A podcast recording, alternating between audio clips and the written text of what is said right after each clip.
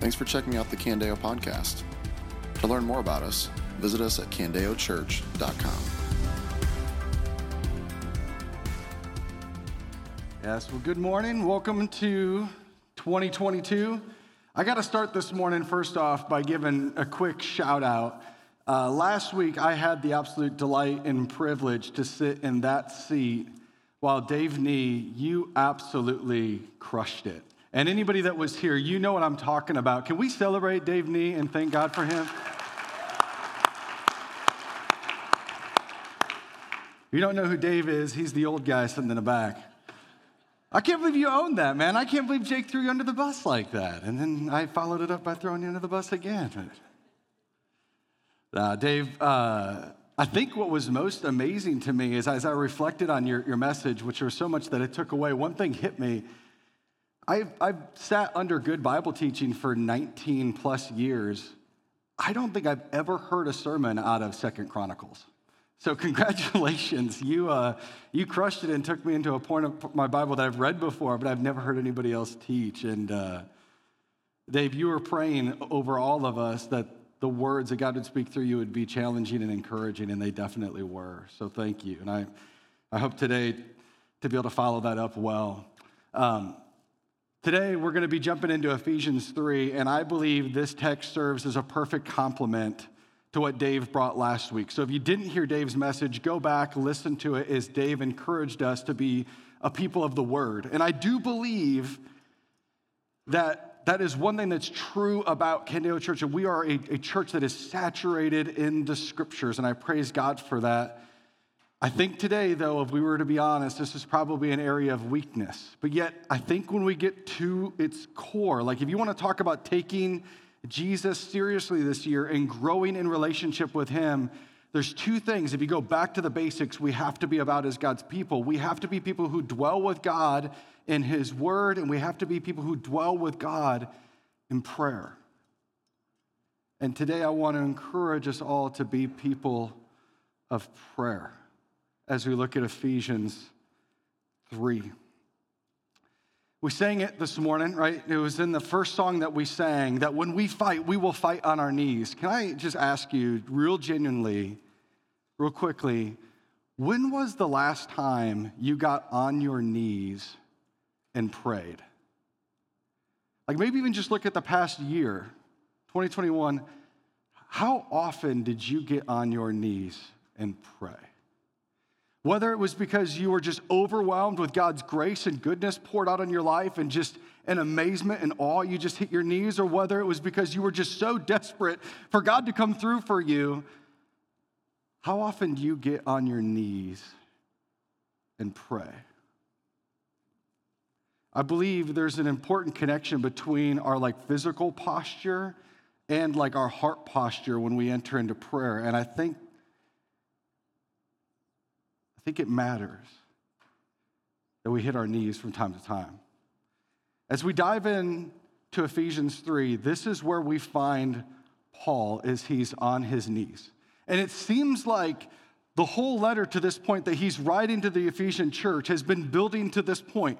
As Paul is reflecting on the grace of God that they have received and reminding them of that grace reminding them that before the foundations of the world, God chose them.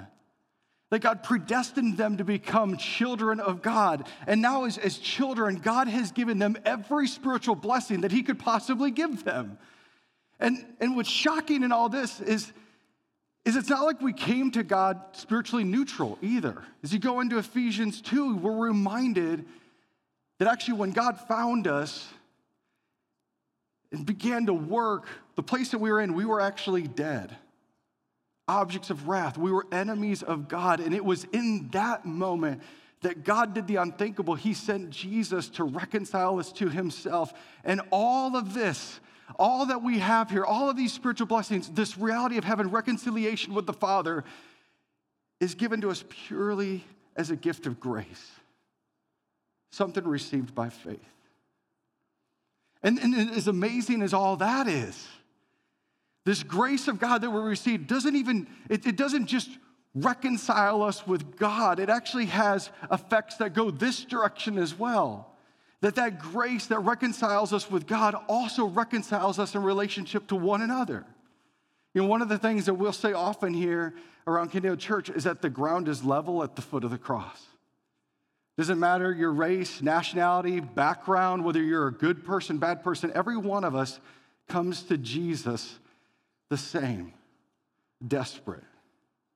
And we're only saved by grace. That's true for everybody.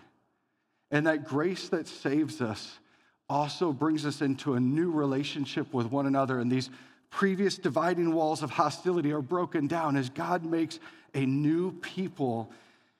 And as he's continued to write in Ephesians 2, he says then that God even takes all these people, once enemies, brings them together, makes one new person, and he dwells among them by his Spirit.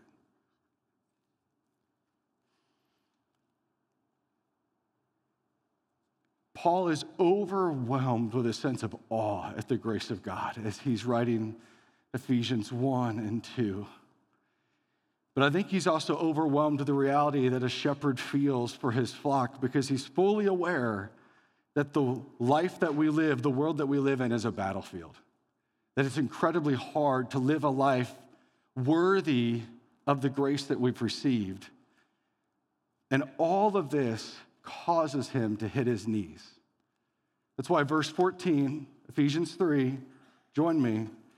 He says, For this reason, I kneel before the Father. Can I ask you, when was the last time you got on your knees and prayed? I'm praying for us that 2022 will not only be a people of the word, but a people of prayer and people that are willing to hit our knees regularly in prayer. So, what's cool today is we're going to look at just seven verses. That's an overflow moment for Paul. Reflecting on all these things from Ephesians 1 and 2, this is just an overflow moment, just him hitting his knees, praying for his people. And we just get to eavesdrop in on it. And I think what's fun here is if you're like, uh, I look at my, my elder brothers that are in the room, my fellow elders, and say, elders and, and connection group leaders, notice what a leader, what a good shepherd prays for for his people and everybody else in the room, just take note like, what is it that Paul, if he could pray for anything for them, what he prays for for them? I think these things are noteworthy. So I'm going to read our text for us here. Ephesians 3, verse 14 says this For this reason, I kneel before the Father, from whom every family in heaven and on earth is named. And I pray that he may grant you, according to the riches of his glory, to be strengthened with power in your inner being through his Spirit, and that Christ may dwell in your hearts through faith.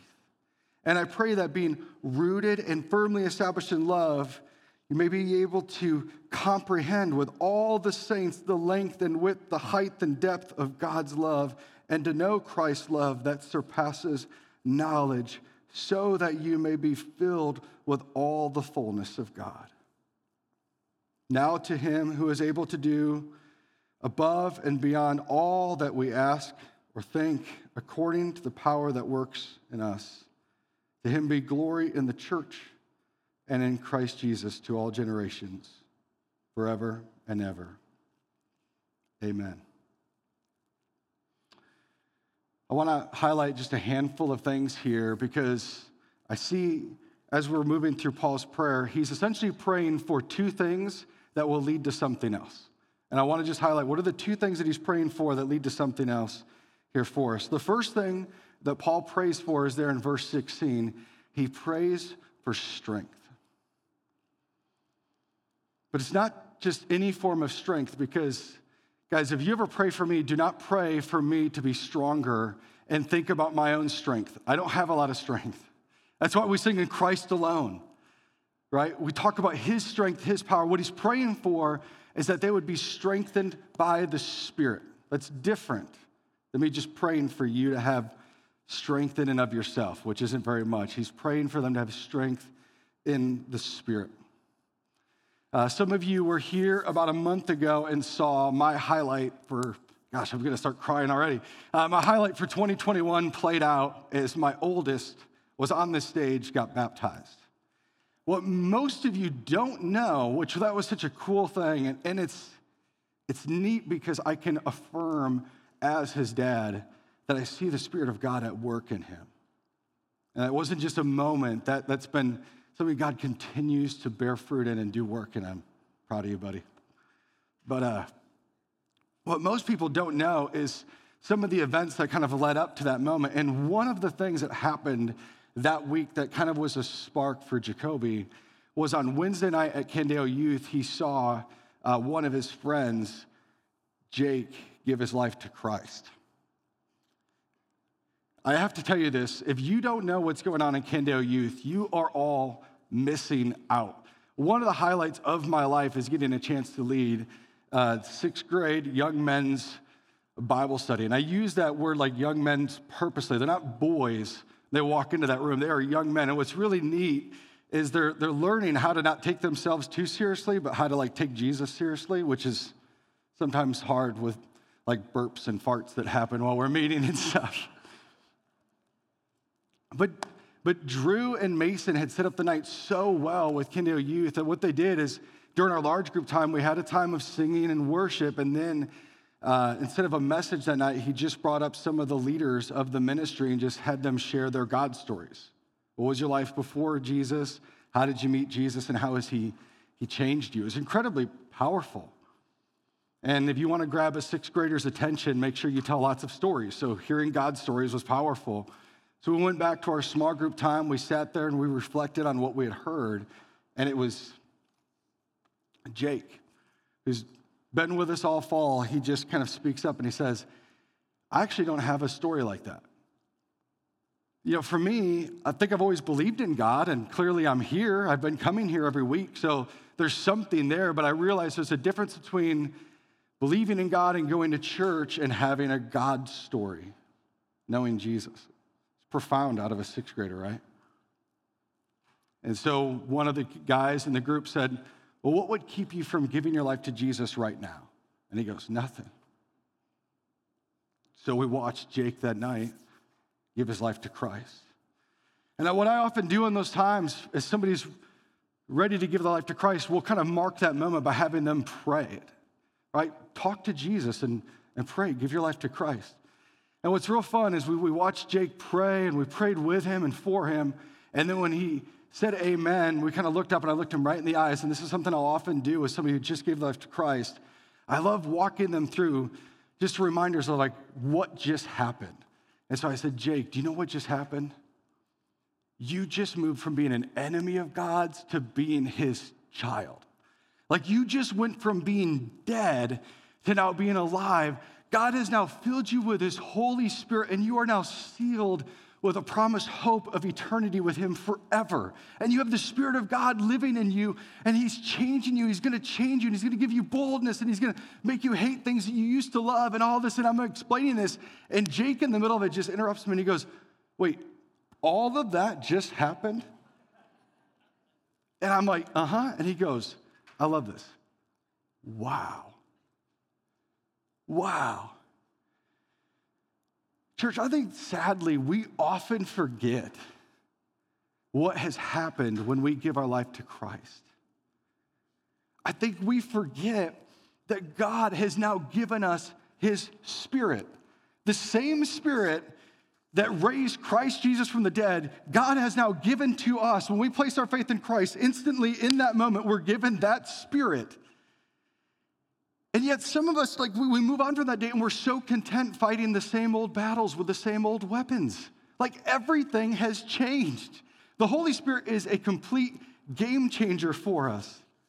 With the Spirit that God has put in our lives, God has given us a whole new power to follow Jesus, to fight our sin, to proclaim Jesus, to serve the church.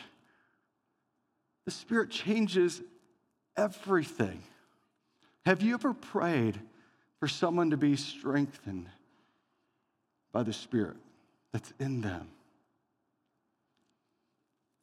I think we need to recognize, church, that we're caterpillars. Now, stick with me. This is going someplace. But have you ever wondered, like, what does a caterpillar think about over the course of its life? I mean, think about it.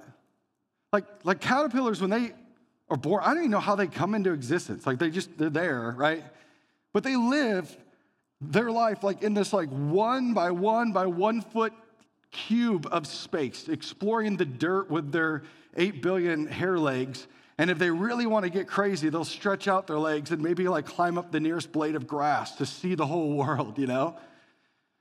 But then one day, they take a nap, a long nap, and when they wake up, they can fly. Like, could you imagine what they're thinking at that moment?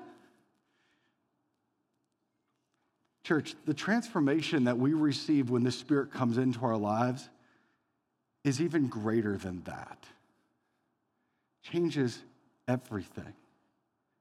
Things that were once impossible now are within your spirit filled grasp if you walk in the strength of the Spirit. That's the first thing Paul prays for. He also prays for something else. He's praying that they would know something. Pick up with me here in verse 18. He says, I pray that you may be able to comprehend with all the saints what is the length, the width, the height, and the depth of God's love, and to know Christ's love that surpasses knowledge. Now, did you catch that? He wants them to know something that surpasses knowing. I want to talk about a crazy prayer? Let's pray that one. And this isn't, guys, this isn't like organic chemistry. Like, I went to school at Iowa State. At one point, I dreamed of being a seed salesman. That was my ambition in life. God had other plans for me. But I had to go through organic chemistry to get from like high school diploma to like college graduation. I will tell you this organic chemistry surpassed my understanding, which is why I dropped that class and took BBMB 221 and used that as like a way to like get around it. But we're not talking about that here. Like, we're not talking about something that just surpasses my understanding, because somebody else did understand organic chemistry. Name was the professor. I can't remember his name. We're talking about something here that doesn't just surpass my understanding, we're talking about something that surpasses all understanding. That there's not a single person in all the world, in all of human history, who has ever fully understood or comprehended the love of God that's in Christ Jesus. You spend your whole life swimming in it, trying to explore its fullest depths, and never reach its ends. I've used this illustration before, but I haven't kind of used it for this purposes, so stick with me. But, church, on August 5th of 2006, I stood in front of a room of a couple hundred people, friends and family. I looked my soon to be wife in the eyes, and I meant these words when I said it that I love you. One of the things I've come to learn in marriage over the course of just marriage, and this is the beauty of marriage, is that in hindsight, I had no idea what love was on that day. I, I meant it in the moment, but I had no idea what love was. That's why often I'll tell people that actually I never knew what love was until I was loved. Because here's what I mean some of you, and maybe I've uh, duped you, may think that it would be easy to be married to me. It's not. I'll let you ask Stacy about that later. A couple of my flaws I'm a perfectionist, so I have crazy, ridiculous standards, not about everything, but just about certain things, and they change every day. So there's certain things that get me really fired up, and you can't guess which ones they are.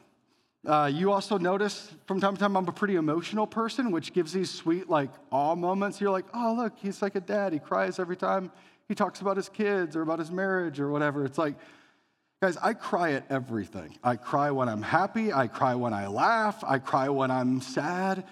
I cry when I'm moved by the scriptures. I cry all the time. My emotions are sometimes good and other times really bad. That's why I'll try to like cover it and like justify my emotions by saying, I'm just a passionate person. Yeah, and an idiot. So I'm a perfectionist. I'm, I'm an emotional person. Uh, guys, I, I, snore when I sleep. Uh, more and more as life goes on, the muscles that I once had are like fading and I'm like becoming marshmallowy soft, you know? Like, like all of these things, like this is the reality of like who I am. And my wife knows them better than any other person, which is why when she looks at me, faults and awe, and just looks me in the eyes and says, I love you. It's overwhelming for me. And if you're married, you know what I'm talking about. I say this in all honesty, guys. My wife knows me as good as a person could know another person. But she doesn't know me like God knows me. She doesn't know every evil thought that crosses my mind or every evil motive that sits in my heart. God does. And God loves me. You get what I'm talking about? That's why when we talk about like, like to be fully known and to still be fully loved, that is incredible. And God fully knows you and yet fully loves you and delights to call you his son or daughter in Jesus. That's ridiculous. So you start talking about the love of God. That's what I'm talking about here. It's mind blowing. And God's love is wide enough that it can reach the whole world and beyond. It's long enough to stretch from eternity to eternity. It's high enough to raise every sinner heavenward. And it's deep enough to rescue every depraved person and even release us from the grip of Satan. And it's so vast, the love of God is so vast that we actually have to pray for people around us to be able to comprehend it, even though it's uncomprehendable. That's the love of God. And so Paul prays these two things for his people that they would be strengthened by the Spirit and that they would know the love of God that surpasses understanding. And he's, he's praying those two things for an end result. Twice in this passage, he uses the phrase that and so that, that indicate, I'm praying these things for this end result. And the end result is this it's in verse 17, first part. He says, so that Christ may dwell in your hearts. And verse 19, second half, that you may be filled with the fullness of God. That when the massive weather front of our growing knowledge of the love of God collides with the massive weather front of God's working in our life through the Spirit, what it produces is this Cat 5 hurricane of rich intimacy with God. That's what he's praying for. For those two things to release a storm within us of just rich intimacy with God. Is there any part of this prayer that you've ever prayed for anybody around you?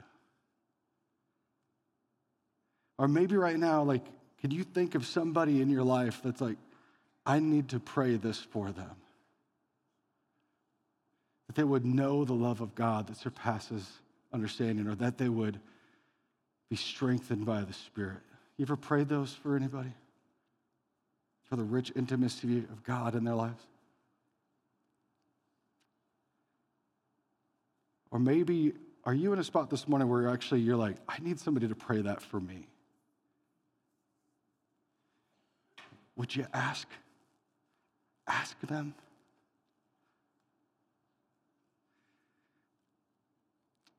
Sadly, we're not often a praying people. And then I think, sadly, when we do get together, like as small groups, and we pray, I think one of the things that defines our, our prayer times often is that it's kind of superficial. And I'm not trying to be mean. Yes, I think we should pray for your second cousin's aunt's wife's brother in law's second cousin, twice removed, who lives in Italy. Like, we should pray for them. But when we're sitting in connection group and we go like, hey, how can we pray for you? I'm asking, like, how can we pray for you?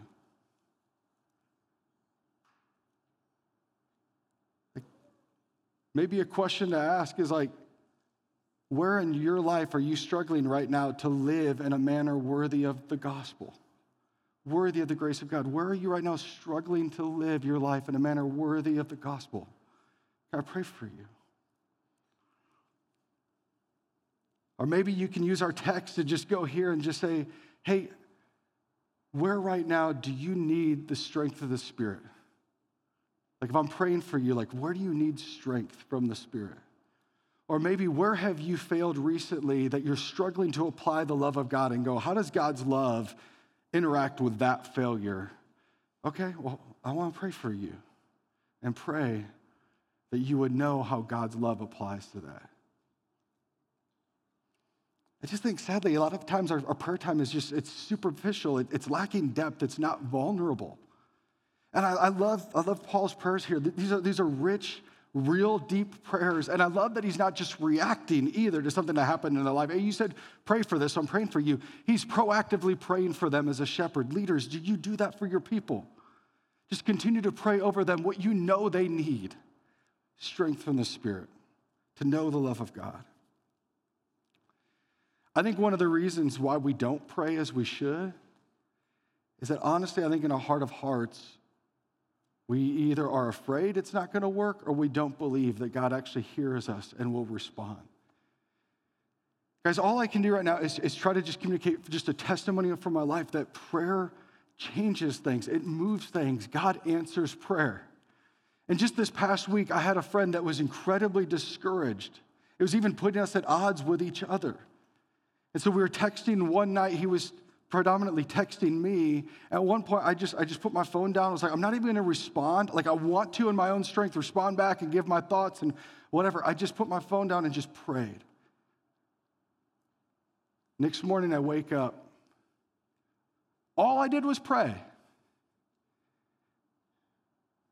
And there was a whole new list of texts I'd gotten from him.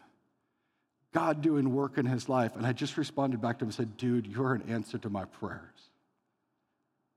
I think we need to do that type of thing more often. Because I think last week you saw a reflection of answered prayer in Dave's teaching. And what I mean is every Wednesday at 5:50 in the morning, I get a text from Roger Henderson saying, Hey, I'm praying for you and for the elders as you meet this morning. The unity that that team has, the delight that we have in each other, the rich relationships we have with each other, I believe are a direct reflection and answer to Roger's weekly prayers for us. Lance, I thought about you too, man. You're nodding your head over there as I'm affirming Roger and thinking him for his prayers. How many times have you asked me on a Monday, because you text me every Monday to say, How can I pray for you? Have I asked you for the same thing twice in a row? You know why? Because God answered your prayers.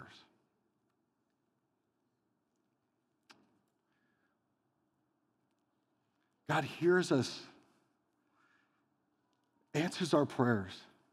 And even in the times that He doesn't, can I just appeal to something here that I believe if you've actually prayed, you've experienced? That even in the time God doesn't answer my prayers, isn't it true though? He gives you something better. Because every time that I have gotten on my knees and prayed for something over and over and over again, and God didn't answer it quite the way that I wanted or what I was thinking or whatever, what happens in that whole time is God gives me something better. He gives me Himself. That as I'm praying, what happens? God does this really cool work in my life that all of a sudden my prayer request and my heart begins to move not the other way around. Like I begin to move and I start having my heart aligned with his heart. I start praying for the things I know God cares more about, and it changes me. Church, nothing has been more powerful and effective in my life in changing me than prayer. When it comes to my affections and who I am, nothing has changed me more than my times of prayer, especially the times when I didn't get what I was asking for. But God gave me something better, He gave me Himself. If you struggle to pray, though, I want to read these last two verses and give you one more encouragement because I find great encouragement in Paul's posture as he prays. Verses 20 and 21 says, Now to him who is able to do far more abundantly than all we can ask or think according to the power at work within us. To him be glory in the church and in Christ Jesus throughout all generations, forever and ever. Amen. People think I'm joking when I say this. I know we're like right on the heels of like Christmas, so this maybe seems a bit harsh to the most recent holiday that we enjoyed, especially since it's all about Jesus. Uh, but my favorite holiday of the year is Halloween. People think I'm joking when I say I just love like how the neighborhood comes alive. The weather's not quite as cold. Uh, and I love like seeing the kids get all dressed up. They look super awesome. And we just like run the neighborhood. And it's just essentially like an excuse to like meet all your neighbors, which to the introverts, you're like, that's the worst part about it. I'm like, I love that. Uh, I made a map one year so I could even remember all the names of our neighborhood and, and all that stuff as we are trying to just build relationships. But I, I love Halloween. I remember growing up as a kid, my town was so small you could hit the whole thing in one hour. Every house in Elgin, Iowa that had a light on, you could hit, some of them twice, you played your cards right. There was one house in my hometown that the lady would put out a change jar. No, no candy, but a change jar. But I swear what she did is she went through and she took out all the nickels, the dimes, and the quarters, and it was just pennies. And the worst part is like you'd run up, you'd be like, oh, the change jar house, I forgot about this. You'd run up and she'd be like, now just take one. It's like, what am I supposed to do with this? Even at the age of five, it seemed like a waste of time. So sadly, like as time went on, I just stopped going there. Guys, I think sadly, honestly, a lot of us view God like that. Like the cheap Halloween lady handing out pennies. Reluctant and always just shorting you. That's not true. I don't want you to approach God like I approached the penny jar lady. I want you to approach God like my kids approach Dan, the bear man's house back there. Dan, this is awesome that you're here this morning. I didn't even give you like a heads up that this is happening. Guys, this is my neighbor Dan and his wife Sally. Can we say hi real quick? So, wow, we even clapped for you. You haven't even heard the best part of the story. So, for a few years, we didn't even know Dan's last name. We just referred to his house as Dan the Bear Man's house because he has a big bear statue outside his house. But we knew that house for sure, Dan, even though you're just two down from us, because we figured out very quickly that you are the full size candy bar guy. Guys, what's wild is our neighborhood explodes on Halloween, and it's not just people from our neighborhood because word is out that Dan the Bear Man gives out full size candy bars, and people are driving in just to get the full size candy bars from his house and then driving away. And you would think that maybe Dan would go, Ah, I'm getting taken advantage of. All these people are grabbing candy bars from me or whatever. It's like he just buys more. Well, Sally, I'm going to give you credit. You, Sally goes to the store and buys more.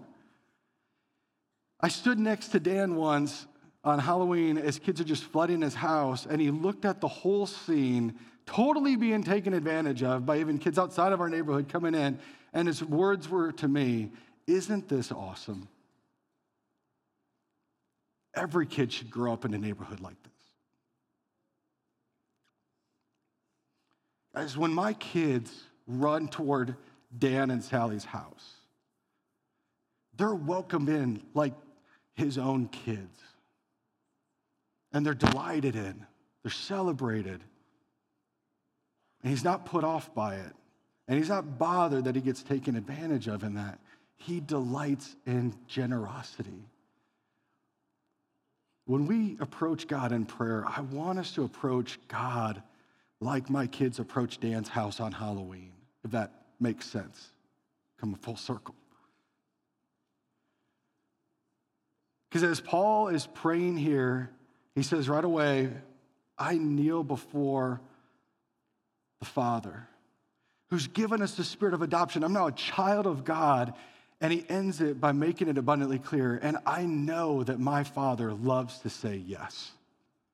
He loves to overwhelm with his generosity. And I love that posture. I've loved sitting on this passage and letting it just encourage me to approach God with the same posture, knowing his heart and how he delights to say yes. Guys, if you're a novice when it comes to prayer, use this passage as a template. Pray for strength of the Spirit. Pray that you would know the love of God that surpasses understanding and that God would reward you in those things with rich intimacy. And yes, know and be confident that He loves to say yes. And so, church, it's not enough for us today just to, to hear the word of God this morning. I, I want to be doers, and I want to begin this year in prayer. And if possible, if space allows where you're at, I would love for us to hit our knees in prayer as we start a new year. And so here's what I'm going to do I'm just going to create space for the next couple of minutes, just that where you are, I would love for you to grab somebody sitting next to you, You've came with somebody, and just pray something out of this passage that we just walked through for that person. And if you can, if space allows where you're at, just to get on your knees in prayer as we start this year. Church, let's, let's pray. This has been a message from Candeo Church. To learn more about us or to hear more messages, visit us at candeochurch.com.